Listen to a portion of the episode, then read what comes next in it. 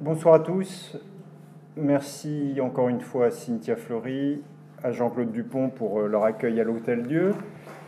Merci à Virgile à la technique, à Soizic aussi pour la bonification de la communication autour de cet événement.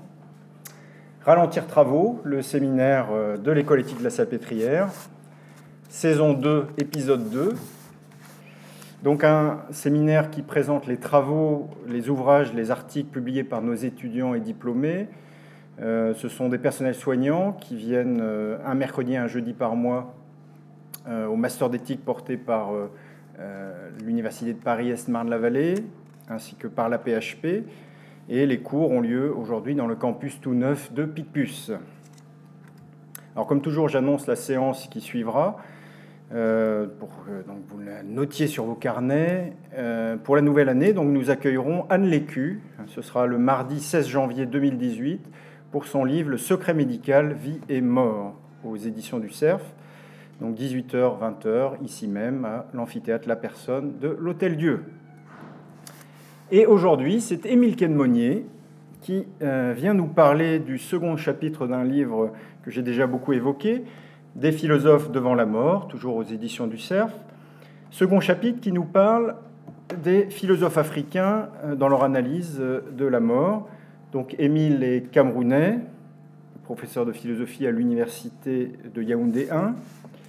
Il a également de hautes responsabilités au ministère de l'enseignement supérieur du Cameroun.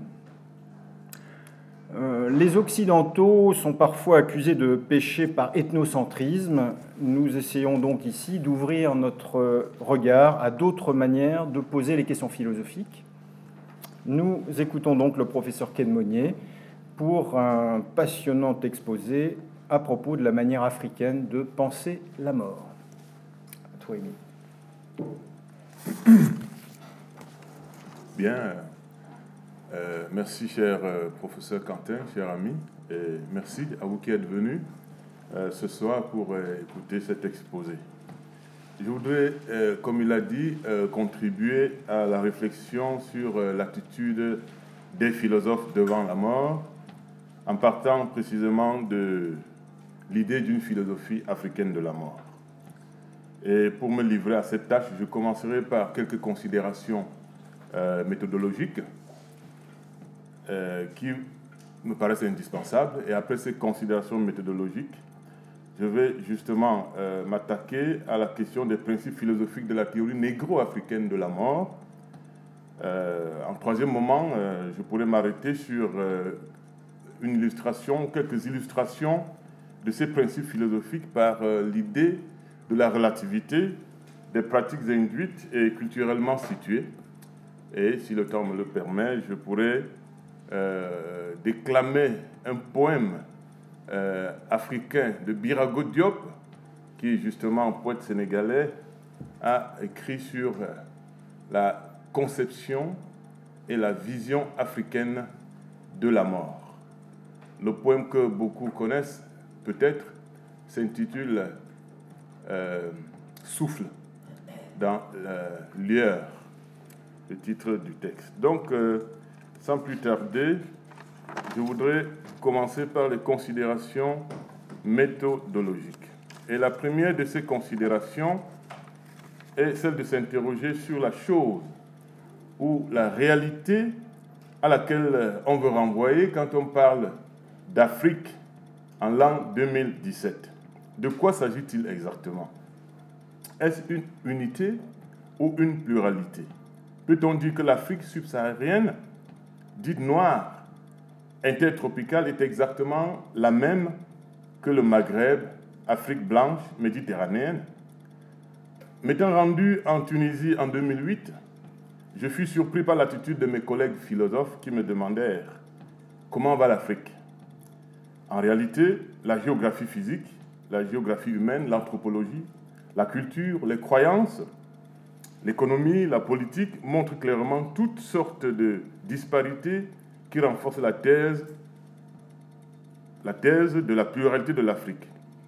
Il y a donc plusieurs Afriques, et je veux me limiter ici dans mon propos à ce qui partout en Afrique continentale et hors d'Afrique est incontestablement considéré comme étant l'Afrique, c'est-à-dire l'Afrique noire intertropicale qui détermine l'ère géographique de la catégorie humaine à laquelle renvoie la notion de négro-africain. La deuxième considération méthodologique porte sur les tensions théoriques et pratiques qui dérivent des distinctions entre les nationalités et les aires culturelles en Afrique.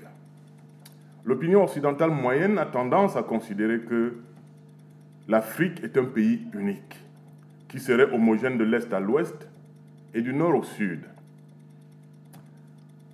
ce qui conduit à une perception globalisante qui fonctionne comme une sorte d'obstacle épistémologique. Le mot de Bachelard, il n'est pas de moi. Et que veut dire obstacle épistémologique? C'est une attitude mentale inhérente à des préjugés qui empêcherait la perception objective d'une réalité. Mais l'homme d'Afrique noire dont je veux parler n'est pas une espèce humaine à part. C'est un homme qui se particularise seulement par des déterminations historiques, culturelles et socio-économiques qui sont siennes. Il revendique aussi une nationalité, car l'Afrique noire comprend plusieurs États dits souverains, entre guillemets. Pourtant, la culture de l'homme d'Afrique noire est incontestablement transnationale. Cela s'explique par le fait que les frontières entre les États-nations d'Afrique noire, souvent de micro-États qui ont du mal à tenir debout, sont artificielles et découlent du phénomène colonial. Cheikh Anta Diop, que beaucoup peuvent connaître, démontre scientifiquement l'unité culturelle des États d'Afrique noire, en faisant abstraction des frontières héritées de la colonisation. C'est donc à juste raison que l'on peut parler d'une vision du monde et d'une conception négro-africaine de la mort qui ne serait pas celle d'un pays unique, encore moins d'un penseur précis, mais qui serait partagée par de vastes aires culturelles transnationales. La dernière et troisième considération porte à dessein sur la mort comme objet de la philosophie en Afrique. Au risque de vous décevoir, j'affirme que les philosophes d'Afrique, et particulièrement d'Afrique noire, ne se sont pas, en tant que tels, massivement occupés à penser la mort. Sauf quelques rares cas, à ma connaissance, euh, de Camerounais. Et dans ces cas, je cite notamment euh, un texte d'un philosophe camerounais qui vit depuis longtemps ici en France et qui porte le nom de Basile Julia Fouda, qui écrivit une thèse de philosophie à Lille en mille neuf cent soixante-sept sous le thème « La philosophie négro-africaine de l'existence, dynamisme, dynamique rationnelle et pancalisme ontologique ». Et dans cette thèse, dans un des chapitres de cette thèse, justement, il établit une relation entre la philosophie négro-africaine de l'existence et le problème de la mort. La deuxième référence à laquelle je voudrais renvoyer, concernant ceux qui ont déjà fait quelques travaux sur la question de la mort, ceux des Camerounais justement, des, euh, des, les nationaux, Tana Ahanda, de regretter mémoire, a écrit une esquisse d'une thanatologie. Je reviendrai sur le mot thanatologie. Et le livre a été publié justement euh, au Cameroun. Et dans ce livre, il mène une réflexion philosophique sur la mort à partir d'un décès qu'il a marqué, le décès d'un proche. Donc en dehors de ces deux cas, sauf quelques rares cas comme je l'ai dit, la question peut être dite passablement abordée dans une littérature disponible, mais à mettre à l'actif des africanistes non africains tels que euh, Placide Tempels, qui était un, un, un Belge, Robert Jolin, qui est un Français, Louis-Vincent Thomas également. Cette forme d'inattention ou de désintérêt pour le sujet de la mort chez les africanistes d'Afrique revêt en elle-même une importance philosophique. Cela n'est donc pas anodin, puisqu'il ne s'agit ni d'un oubli, ni d'une banalisation ou d'une méprise du phénomène de la mort par ceux des négro-africains qui font ou qui ont fait profession de philosophe. C'est que la mort n'est pas un problème en tant que tel pour le négro-africain de souche, imprégné des valeurs culturelles et traditionnelles locales. En revanche, les philosophes d'Afrique noire se sont globalement montrés plus préoccupés par la vie, par l'idée de philosophie, en conséquence du phénomène Tempels, par le développement, le vivre ensemble, la justice, la paix, les rapports culturels et économiques avec le monde non africain. Mon hypothèse majeure pour expliquer le moindre intérêt des philosophes négro-africains à, part, euh, à propos de la mort est à double volet. Premier volet, soit que, comme dit Spinoza dans l'éthique, la philosophie n'est pas une méditation de la mort, et je le cite, « L'homme libre, écrit-il, ne pense à rien moins qu'à la mort, et sa sagesse est une méditation de la mort, est une méditation non de la mort, mais de la vie. » Fin de citation. Deuxième euh, euh, raison, soit que, en tant que réalité existentielle et sociale, la mort est comprise comme un phénomène entendu par les négro-africains, réglé, régularisé et bien maîtrisé par les cultures endogènes, les savoirs locaux et les pratiques rituelles héritées des ascendants transmis de génération en génération par les plus anciens à travers la littérature orale. Quoi qu'il en soit, il est incontestable qu'il existe une philosophie de la mort chez le négro-africain.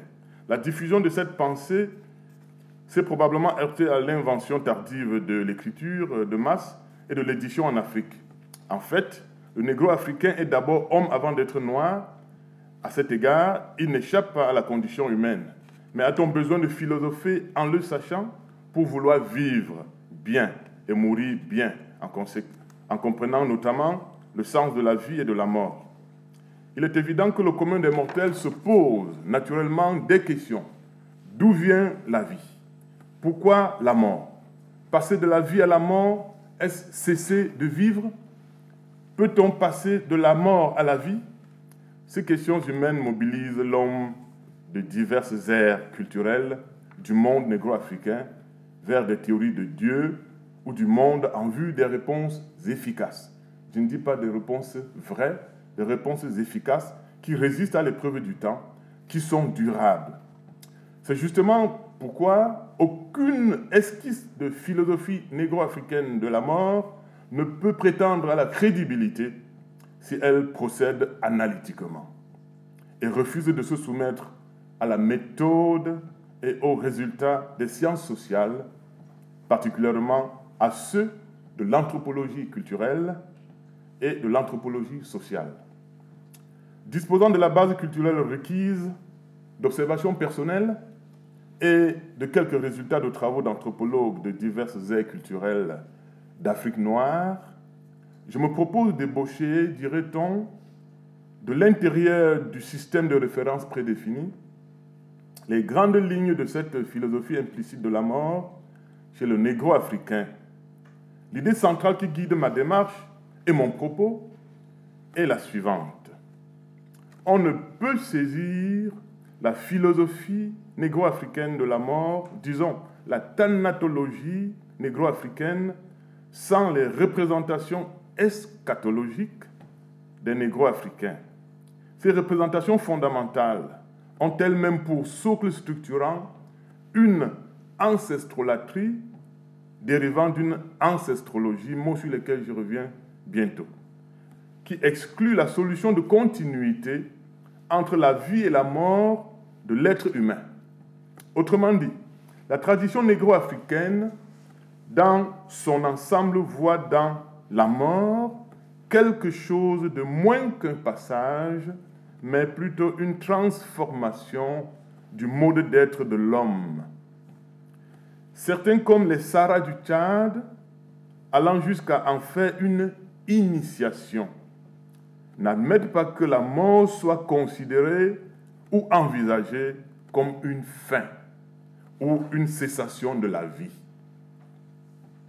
De telles attitudes théoriques reposent sur quelques principes fondamentaux. Et je vais m'arrêter donc sur ces principes fondamentaux qui me paraissent comme des principes philosophiques de la théorie négro-africaine de la mort. C'est le deuxième moment de ma démarche. Premier principe, fondement origine et cause de la mort. La question des fondements est incontournable. Elle se distingue de celle de l'origine et de la cause. À la question quelle est l'origine de la, ou la cause de la mort dans un cas de décès ou dans une, dans une société ou dans, une, dans un cas de décès ou dans une société, les démarches médicales, ethnologiques, sociologiques ont des réponses variées et adaptées aux observations et aux expériences. Elles citent indifféremment les maladies comme cause, les accidents de la circulation, les guerres. Chez nous, on peut aussi citer la sorcellerie, les envoûtements, les malédictions, et cetera, qui causent des morts. Ces réponses qui s'en tiennent aux causes immédiates du mourir parlent à peu près du service de distribution de la mort et non pas de sa production en usine.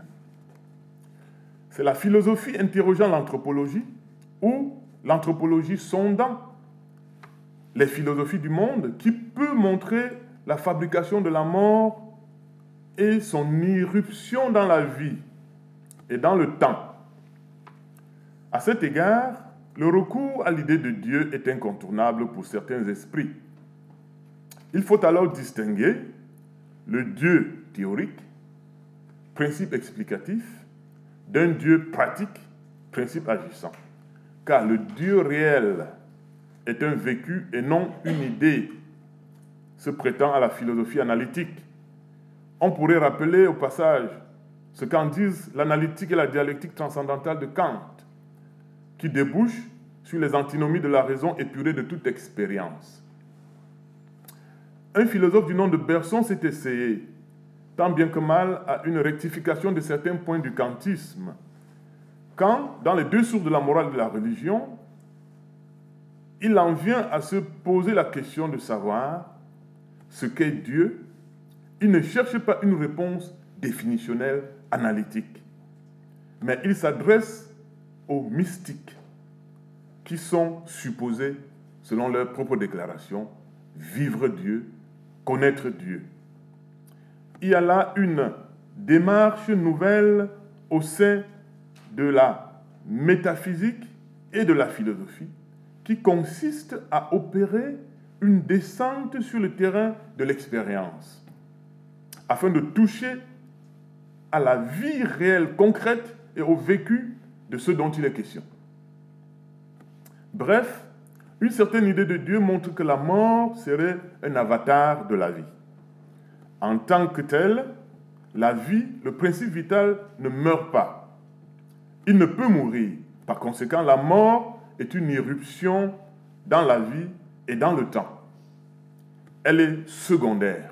Certes, à cause de la mort, un vivant perd sa vie, une vie particulière. Mais peut-on dire qu'il perd la vie? C'est une première interrogation.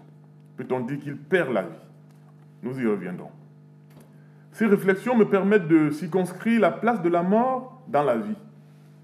Pour ce qui est de l'origine de la mort de l'homme dans le temps, les négro-africains disposent de plusieurs mythes fondateurs dont on trouve la lame de fond dans un récit baoulé.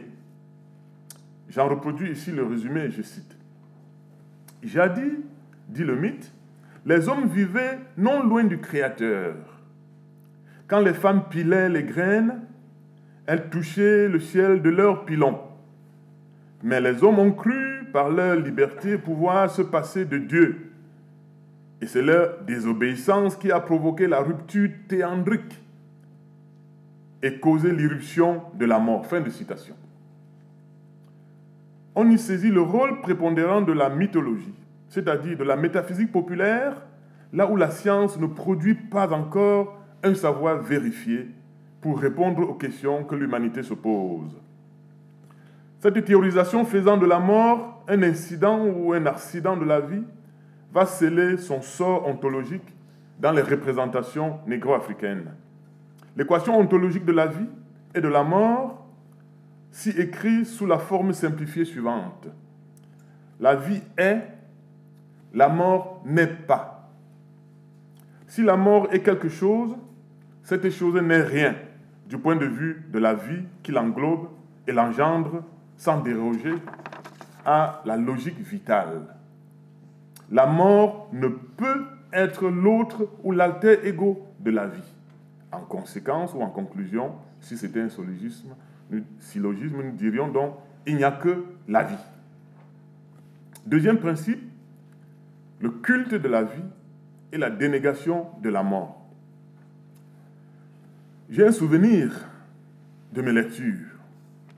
Dans le mensuel Philosophie Magazine numéro soixante-dix-huit du mois d'avril deux mille quatorze, l'actrice Dominique Blanc répond aux questions de Martin Legros dans la rubrique Questionnaire de Socrate. À la question de savoir ce qui la tourmente, elle répond « la mort ». Puis elle poursuit, je la cite. « En ce moment, énormément de gens autour de moi partent suite à un cancer, alors qu'ils n'étaient pas en fin de vie. On essaie de les accompagner jusqu'au bout, de faire face à cette expérience. » Fin de citation. Ce propos peut être repris sur plus d'un point, et j'attire simplement l'attention sur ce mot « partir » qu'elle utilise, employé ici pour les morts, sur lequel je pourrais insister à la fin de mon propos, en me référant à ce poème dont je vous ai parlé, de l'écrivain Birago Diop, pour qui les morts ne sont jamais partis. C'est justement de cela qu'il est question dans la théorie négro-africaine de la mort, qui ne peut pas se comprendre sans la théorie de la vie, qui en constitue le socle. C'est dire que la manière négro-africaine d'appréhender la mort est sous-entendue, sous-tendue par un univers de pensée qui repose et qui est sous-tendu par le triomphe de la vie sur la mort. Troisième principe, ontologie et hiérarchie des êtres. Selon une étude du peuple Baluba de la République démocratique du Congo, ancien Congo belge, étude livrée dans la philosophie bantoue par un certain Placide Tempels et conformément et confirmée aussi par d'autres anthropologues travaillant aussi bien au Sénégal, au Tchad, au Cameroun qu'en Côte d'Ivoire, l'être chez le négro-africain est identifié essentiellement par sa force de vie, sa force vitale. L'être est donc force. Ce principe permet de développer une vision de l'univers, de sa genèse, de son fonctionnement, de son dynamisme à partir de la catégorie des rapports de force vitale et des influences des unes sur les autres. D'où la hiérarchie d'êtres et des êtres qui est fonction de leur force vitale. La philosophie bantoue, titre de ce livre, présente par ordre de puissance ontologique décroissant les êtres suivants, dont les quatre premiers sont les forces supérieures et les trois autres les forces inférieures. Il y a d'abord Dieu, qui est l'esprit créateur, celui qui a la force absolue, la puissance par lui-même. Il donne l'existence, la subsistance et l'accroissement aux autres forces. Vis-à-vis des autres forces, il est celui qui accroît la force. Le deuxième niveau, les ancêtres. Les ancêtres des divers clans, les archipatriarches, les premiers pères des hommes à qui Dieu communiqua sa force vitale ainsi que le pouvoir d'exercer sur toute leur descendance leur influence d'énergie vitale. Ils constituent le chaînon le plus élevé reliant les humains à Dieu. Ils occupent, dans la conception négro-africaine, un rang si élevé qu'ils ne sont plus considérés comme de simples humains trépassés. Ils ne sont plus désignés parmi les, les, les mânes, et notamment chez les Baluba. Ils sont considérés comme êtres spiritualisés, êtres appartenant à une telle hiérarchie supérieure qu'ils participent dans une certaine mesure, directement à la force divine. Le bonheur d'un mort est d'entrer dans la confrérie des ancêtres. Après les ancêtres, viennent les défunts. Les ancêtres sont des défunts, mais parce qu'ils sont très anciens, ils sont dans une catégorie supérieure, et les défunts immédiats arrivent aussitôt après eux, dans la classification de cette anthropologie-là. Les défunts de la tribu, suivant leur degré de primogéniture et d'ancienneté, forment la lignée de vie par les chaînons de laquelle les forces aînées exercent leur influence vitale sur la génération vivant actuellement sur Terre. Et vous comprenez qu'on arrive donc à ces vivants sur Terre actuels qui se situent au quatrième niveau. Ces vivants sont à leur tour hiérarchisés, non simplement suivant un statut juridique, mais d'après leur être même, selon le, la primogéniture, le degré organique de la vie, c'est-à-dire selon la puissance vitale qui a la primauté sur le droit objectif d'aînesse ou d'ancienneté. L'aîné d'un groupement ou d'un clan est, pour les Bantous, de par la loi divine, le chaînon de renforcement de vie reliant les ancêtres à leur descendance. C'est lui qui renforce la vie de ces gens et de toutes les forces inférieures. Dans la petite discussion qu'on peut avoir sur euh, le respect des aînés en Afrique noire ne peut pas être bien adressée si on ne comprend pas cette métaphysique de l'être. Après les vivants sur Terre, viennent naturellement les animaux. Les vivants sont d'abord les humains, ils viennent les animaux, après les animaux, les végétaux, après les végétaux, les, l'être inorganique qui peut être euh, le minéral.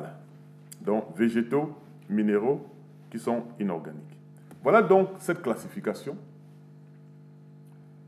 qui, qui fait vivre, qui fait penser, qui fait organiser. Ces trois catégories de forces inférieures existent, croissent ou vivent sous le contrôle du chef ou du roi du clan pour le bénéfice de son peuple.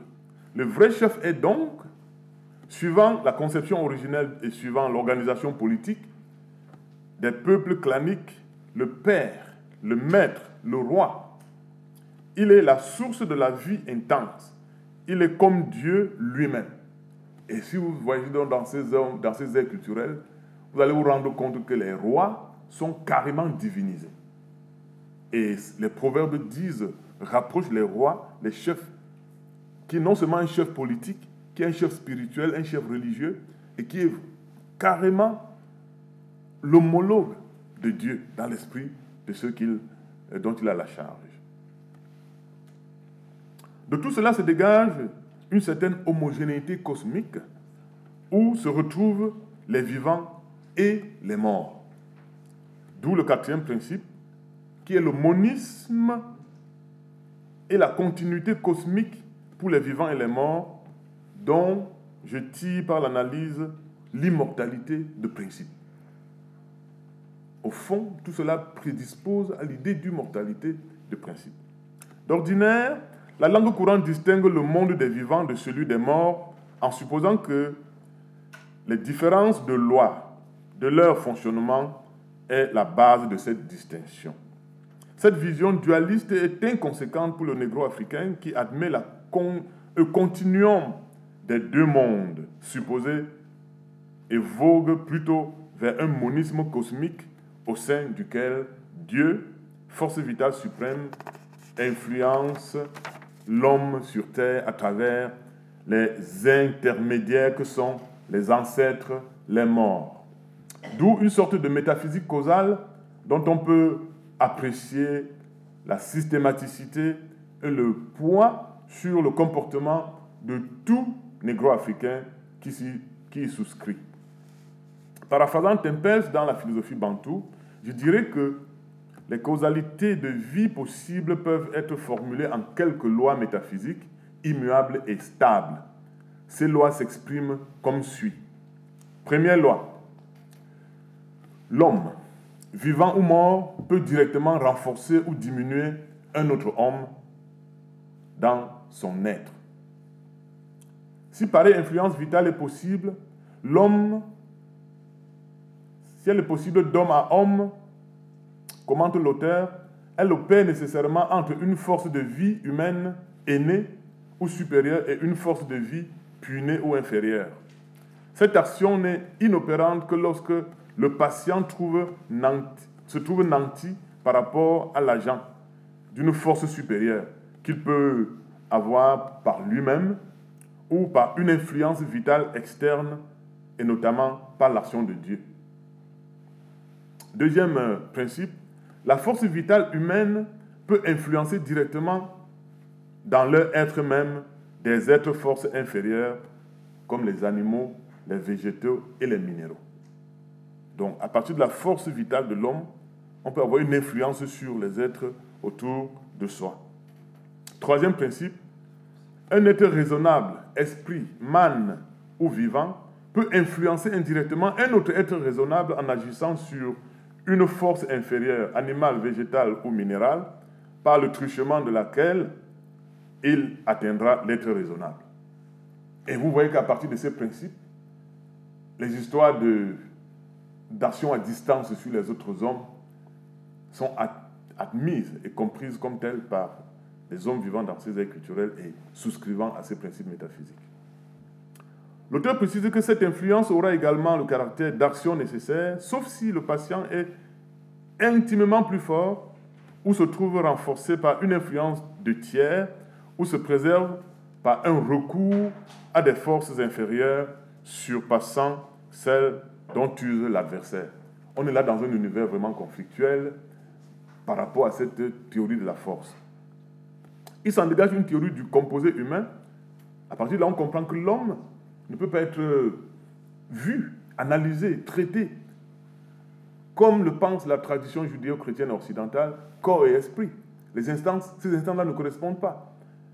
Donc, il s'en dégage là une théorie du composé humain qui n'est pas dualiste, corps et âme, mais pluraliste, au moins trois.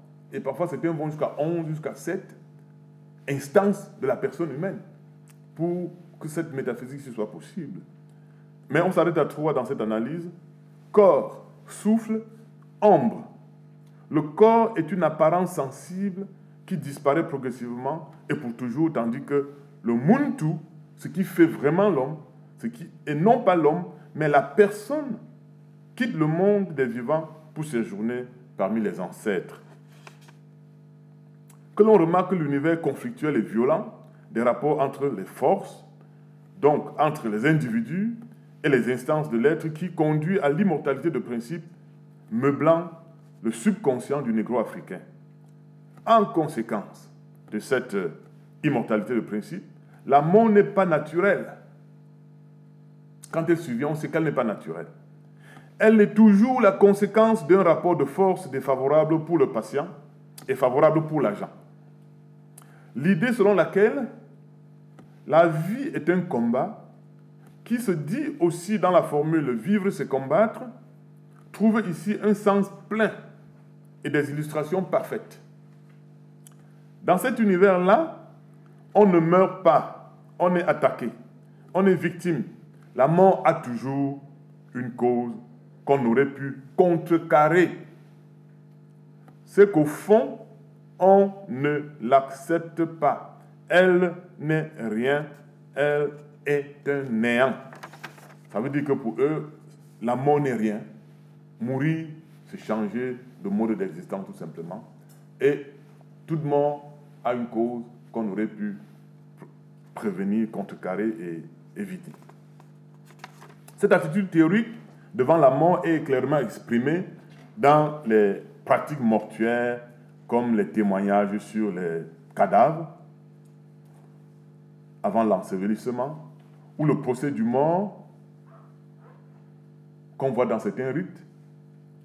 De telles pratiques toujours culturellement situées permettent de comprendre les représentations collectives de la mort et l'au-delà de la vie. J'explore pour terminer quelques-unes de ces pratiques mortuaires en guise d'illustration. C'est le troisième moment de ma démarche, relativité des pratiques induites et culturellement situées.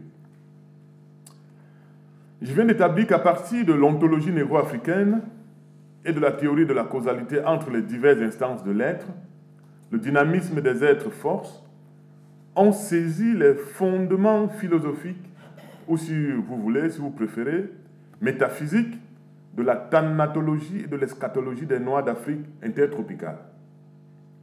J'entends par thanatologie tout, je ne dis pas le, tout discours cohérent et systématique sur la mort, ayant pour objet d'en déterminer les causes et la signification sociologique et anthropologique.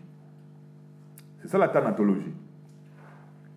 À cet égard, elle est relative à la culture et à la Weltanschauung, la vision du monde en allemand, et implique forcément les pratiques mortuaires, les théories du deuil, les supputations sur l'au-delà de la mort.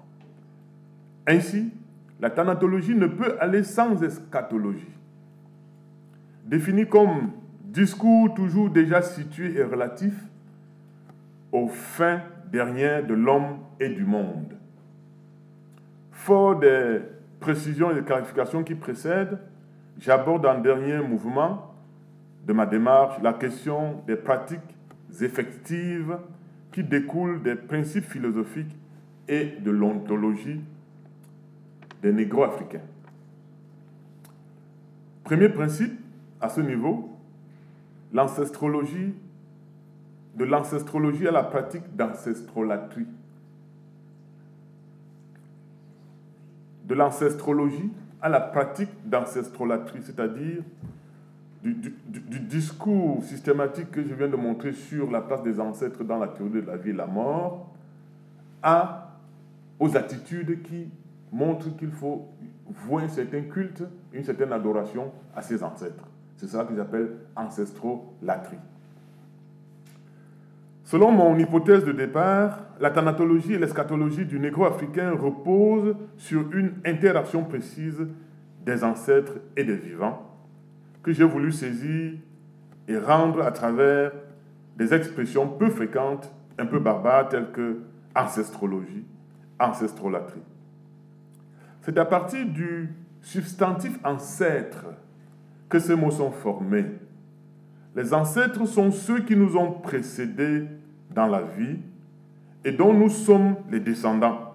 Par définition, les ancêtres sont dans le monde des morts. Le négro-africain croit qu'ils ne sont pas pour autant anéantis du fait qu'ils soient passés par l'épreuve de la mort. N'ayant rencontré la formule chez aucun des auteurs explorés, j'ai formé le mot « ancestrologie » pour fixer ce discours systématique et régulier sur l'essence des ancêtres, la logique de leur interaction supposée avec le monde des vivants. En revanche, l'ancestrolâtrie est un mot déjà utilisé par quelques anthropologues pour désigner l'adoration des ancêtres à travers rites, rituels, cultes, sacrifices divers. Peu importe que Louis-Vincent Thomas et René Luneau préfèrent pour ce culte des ancêtres la notion d'ancestrisme. C'est l'identité des pratiques à travers temps et espace qui impressionne. D'après l'enquête de Tempels, je le cite, les Noirs disent que les aînés, les pères, conservent dans l'au-delà leur force vitale, leur rang vital,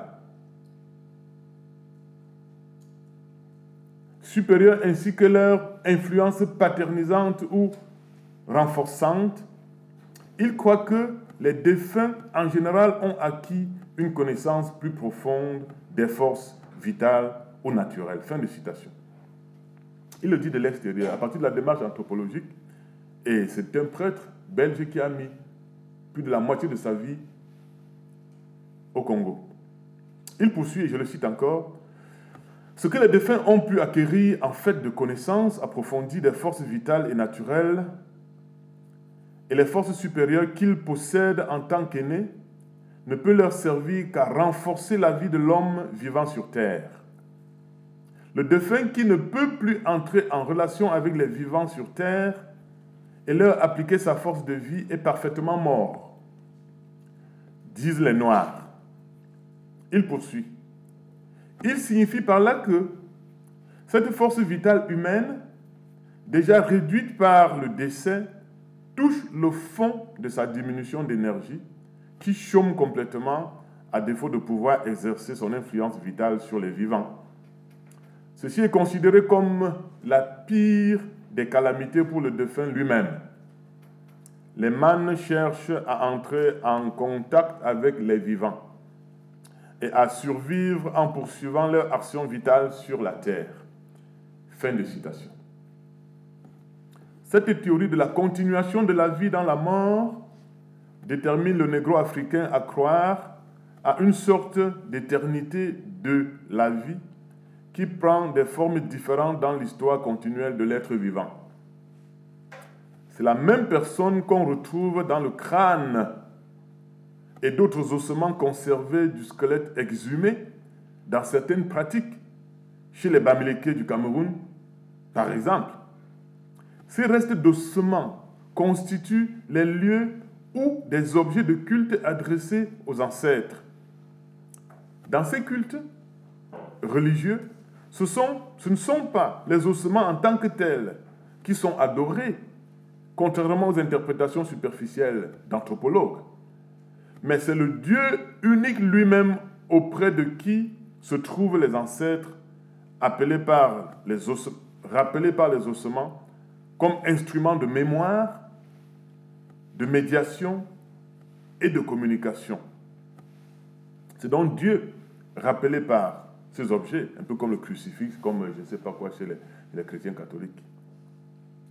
La finalité de ces adresses est de jouir des grâces des ancêtres qui pourraient dès lors transmettre les doléances des humains aux dieux, afin que se résolvent les problèmes de fertilité, de procréation, de prospérité, de santé, de succès et de réussite des projets entrepris par les descendants du clan.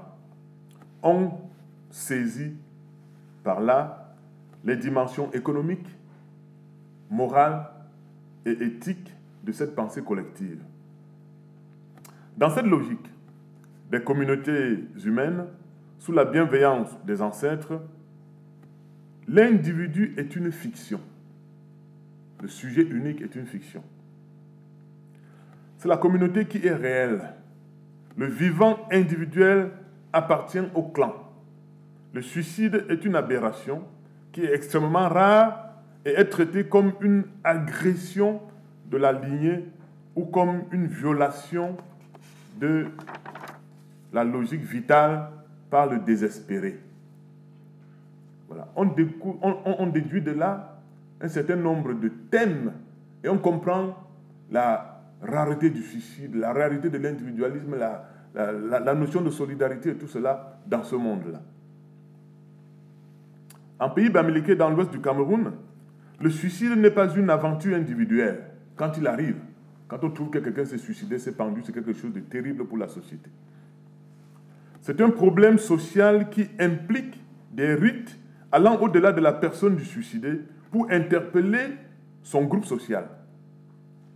On ne touche pas le suicidé. On ne fait pas son deuil. Il n'a pas droit à la sépulture. Le pendu est enterré sous, la corde de, sous sa corde de pendaison, sans d'autre forme de procès. Il est honni.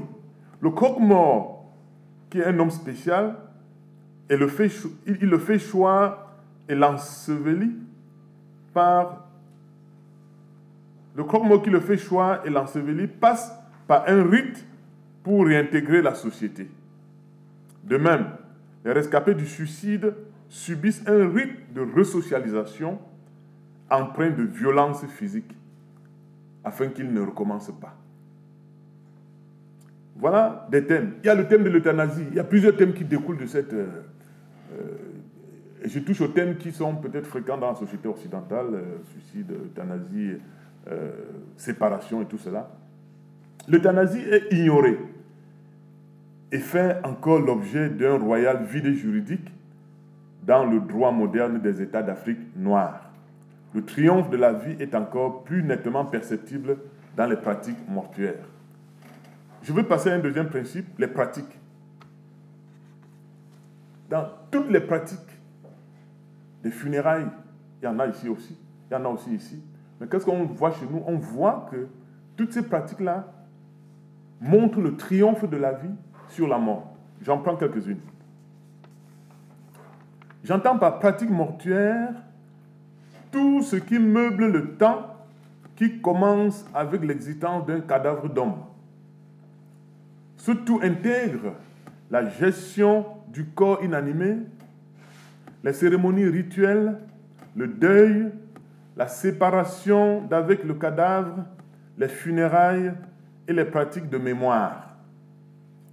Les pratiques mortuaires des Sara, peuple négro-africain du Tchad étudié par l'anthropologue Robert Jolin, dont je viens de parler, me paraissent particulièrement intéressantes pour illustrer les analyses qui précèdent.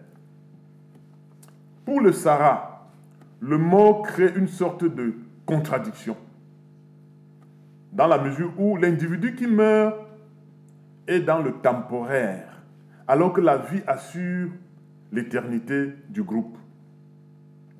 Pour résoudre cette contradiction, le Sara entretient deux convictions.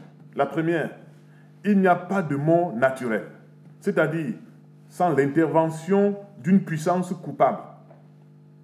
Deuxième conviction du Sara, la vie individuelle ne s'achève pas dans la mort. Elle est poussée hors de sa manifestation corporelle. La mort est plus une transformation qu'une disparition d'un membre du corps social. En effet, la mort, loin de se limiter à son aspect physique, est d'abord sociale. Le Sara distingue mort initiatique et mort réelle. Puis, ils soumettent les deux à la même symbolisation ritualisée. L'enfant initié pour se socialiser passe, par, passe de la nature à la culture. Le passage de vie à trépas est l'inverse de celui de la nature à la culture. Cela veut dire que, par la mort, on opère un retour à la culture et à la de, de la culture à la nature. La mort initiatique enlève l'enfant de son milieu naturel, le sein, et plus tard la cuisine de sa mère, pour l'introduire à la culture sociale. C'est la socialisation. Pour le Sara, être initié, c'est mourir pour naître. Parallèlement, la mort réelle détache l'adulte de sa culture pour l'introduire dans la nature. La terre, qui représente la femme, la mère. La mort initiatique est perçue comme une mort organisée et symbolique. Le rituel initiatique substitue à la mère femme la mère terre, la terre clanique du père. Tués à l'univers féminin de l'enfance, les initiés renaissent dans l'univers masculin adulte. Les morts par l'initiation sont les époux collectifs de la terre. Cette dernière est aux morts ce que la femme, ce que les femmes sont à leur mari. C'est ainsi que la mort réelle ramène les hommes enrobés dans la terre comme une épouse encerce son époux vivant et comme une mère garderait l'enfant vivant dans son sein au lieu de le faire éclore, en lui donnant naissance. Il y a donc toute une symbolique qu'on pourrait utiliser dans les sciences sociales. En conclusion, la mort réelle est perçue comme une seconde initiation. Vous voyez à quel niveau il théorise pour éviter de donner sens, de donner une considération à l'idée de mourir. Les observations de l'anthropologue fournissent d'autres pratiques, fournissent d'autres pratiques qui traduisent la croyance à la continuité de la vie de celui qu'on enfouit sous terre. Je cite un bref passage. Un jour, vers onze heures du matin, mourut une femme enceinte. Elle fut encaissée, c'est-à-dire mise dans le cercueil. On mit des colliers, des cuvettes, de vieux vêtements à ses côtés. Dans sa main droite se trouvait la louche dont elle se servait de son vivant. On jeta des parfums sur elle, puis la caisse fut enveloppée de draps blancs. Fin de citation. Parfois, l'enterrement est rendu difficile à cause de mauvaise volonté du défunt, de la mauvaise volonté du défunt. Ceci se traduit par la difficulté qu'évore le fossoyeur à creuser une tombe assez profonde. Il faut alors intervenir auprès du mort, lui adresser des prières et lui tenir un discours encourageant. Puis quelques coups de pelle et la profondeur désirée est livrée. Certaines de ces prétendues croyances sont fort impressionnantes. Qu'un mort empêche de creuser sa tombe paraît plus probablement une lecture, selon une lecture cartésienne, comme une manœuvre des fossoyeurs pour améliorer la rentabilité de leur activité. Mais toute lecture est une interprétation qui ne devrait pas en exclure d'autres. Dès qu'on fait coucher le mort sur son lit de la tombe, chacun tient à faire savoir qu'il n'est pas responsable du trépas. Il y a souvent une foule considérable autour du mort, car les villageois savent qu'ils ont perdu un membre, au sens propre et figuré du terme membre, membre de leur communauté, partie de leur être. Généralement, les enterrements offrent l'occasion aux gens du clan de se rencontrer. Les femmes sont également appelées à s'enrouler au sol, à garder des cheveux ébouriffés et pleines de terre. La bouche sèche, la voix enrouée, elles prennent garde tout de même en se frappant la poitrine et en se lacérant les joues, car si une femme est blessée alors qu'elle tombe et pleure, c'est qu'elle est sorcière et coupable de la mort de la personne qui est étendue. Malgré cela, l'auteur admet qu'il y a une, dou- une douleur réelle et communicante pendant l'enterrement.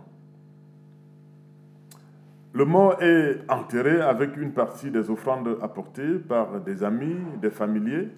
C'est seulement après l'enterrement que les gens sont appelés à manger et à boire. Le soir venu, d'autres rites complémentaires continuent.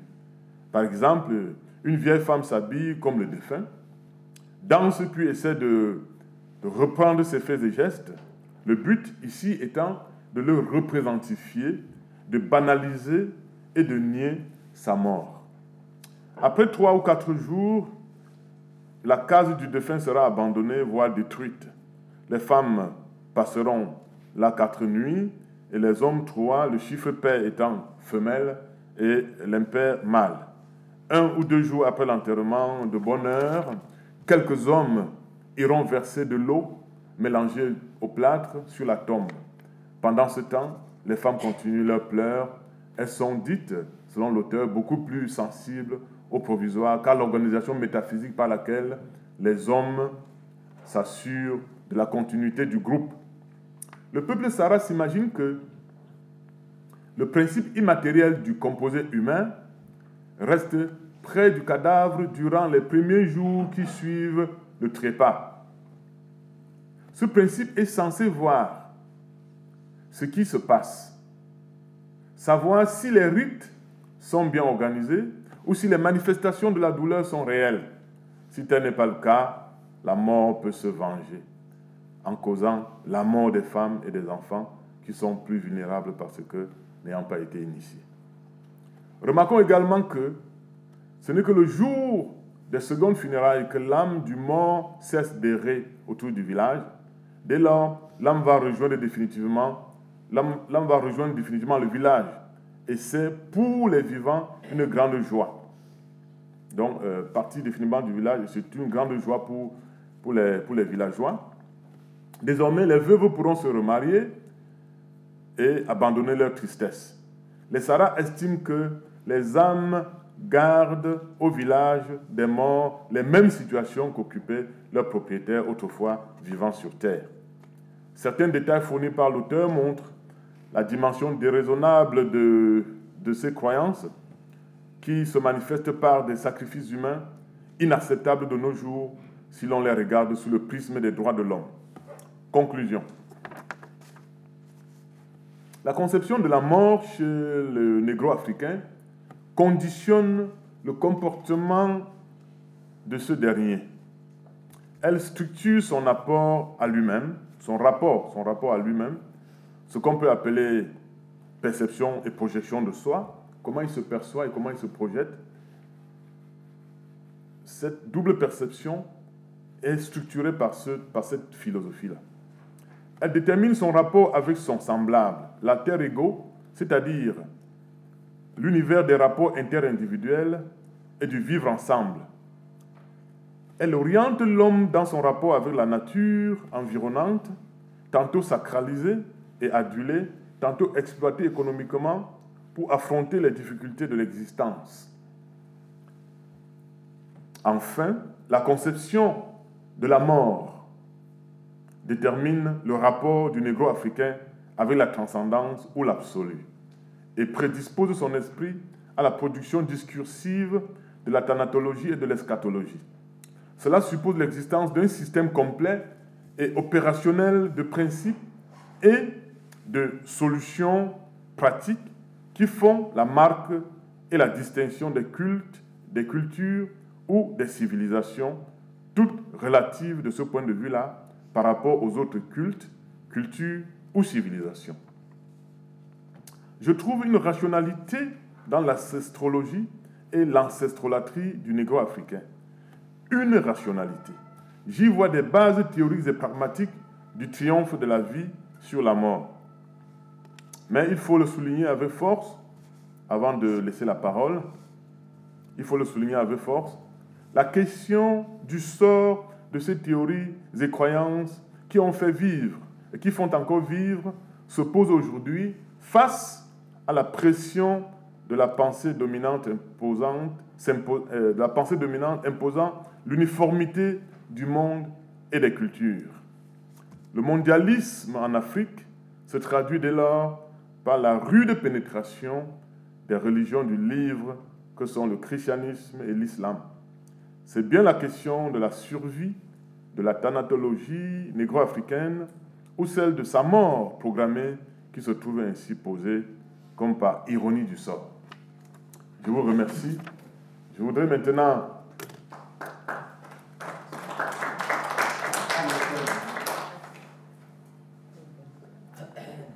Je voudrais maintenant, si vous le voulez bien, euh, vous donner lecture de ce poème, en sachant qu'il n'est pas de moi, il faut que je le précise, mais il est de la culture, de la grande haie culturelle euh, négro-africaine, et c'est un poète de regretter mémoire aujourd'hui qui s'appelle Birago Diop, qui a vécu entre mille neuf cent six et mille neuf cent quatre-vingt-neuf, qui a écrit beaucoup, surtout des livres pour l'éducation des jeunes en littérature française et qui s'exprimait en français, notamment, vous allez le voir. Ce n'est pas un poème traduit, c'est un poème que je lis dans la langue originelle de, sa, de, son, de son écriture. Il a notamment écrit aussi un, un texte très connu par les gens de ma génération et, et qui avait été un texte de base de notre éducation, de notre formation scolaire, euh, au titre de « Contes d'Amadou Koumba ». Plusieurs contes, n'est-ce pas, qui racontent les histoires de la sagesse africaine. Les contes d'Amadou Koumba. C'est, c'est, c'est important, n'est-ce pas, si euh, on peut s'amuser à lire ce texte, de comprendre un peu l'univers, euh, l'esprit de l'Africain, n'est-ce pas, archaïque. Alors, je lis Souffle. Entre guillemets, je précise. Écoute plus souvent les choses que les êtres. La voix du feu s'entend, entend la voix de l'eau. Écoute dans le vent, le buisson en sanglots, c'est le souffle des ancêtres. Ceux qui sont morts ne sont jamais partis, ils sont dans l'ombre qui s'éclaire et dans l'ombre qui s'épaissit. Les morts ne sont pas sous la terre, ils sont dans l'arbre qui frémit, ils sont dans le bois qui gémit, ils sont dans l'eau qui coule, ils sont dans l'eau qui dort, ils sont dans la case, ils sont dans la foule. Les morts ne sont pas morts. Écoute plus souvent les choses que les êtres. La voix du feu s'entend, entend la voix de l'eau, écoute dans le vent le buisson en sanglots, c'est le souffle des ancêtres morts, qui ne sont pas partis, qui ne sont pas sous la terre, qui ne sont pas morts. Ceux qui sont morts ne sont jamais partis, ils sont dans le sein de la femme, ils sont dans l'enfant qui vagit, ils sont dans le tison qui s'enflamme, les morts ne sont pas sous la terre, ils sont dans le feu qui s'éteint, ils sont dans les herbes qui pleurent, ils sont dans le rocher qui geint, ils sont dans la forêt, ils sont dans la demeure. Les morts ne sont pas morts.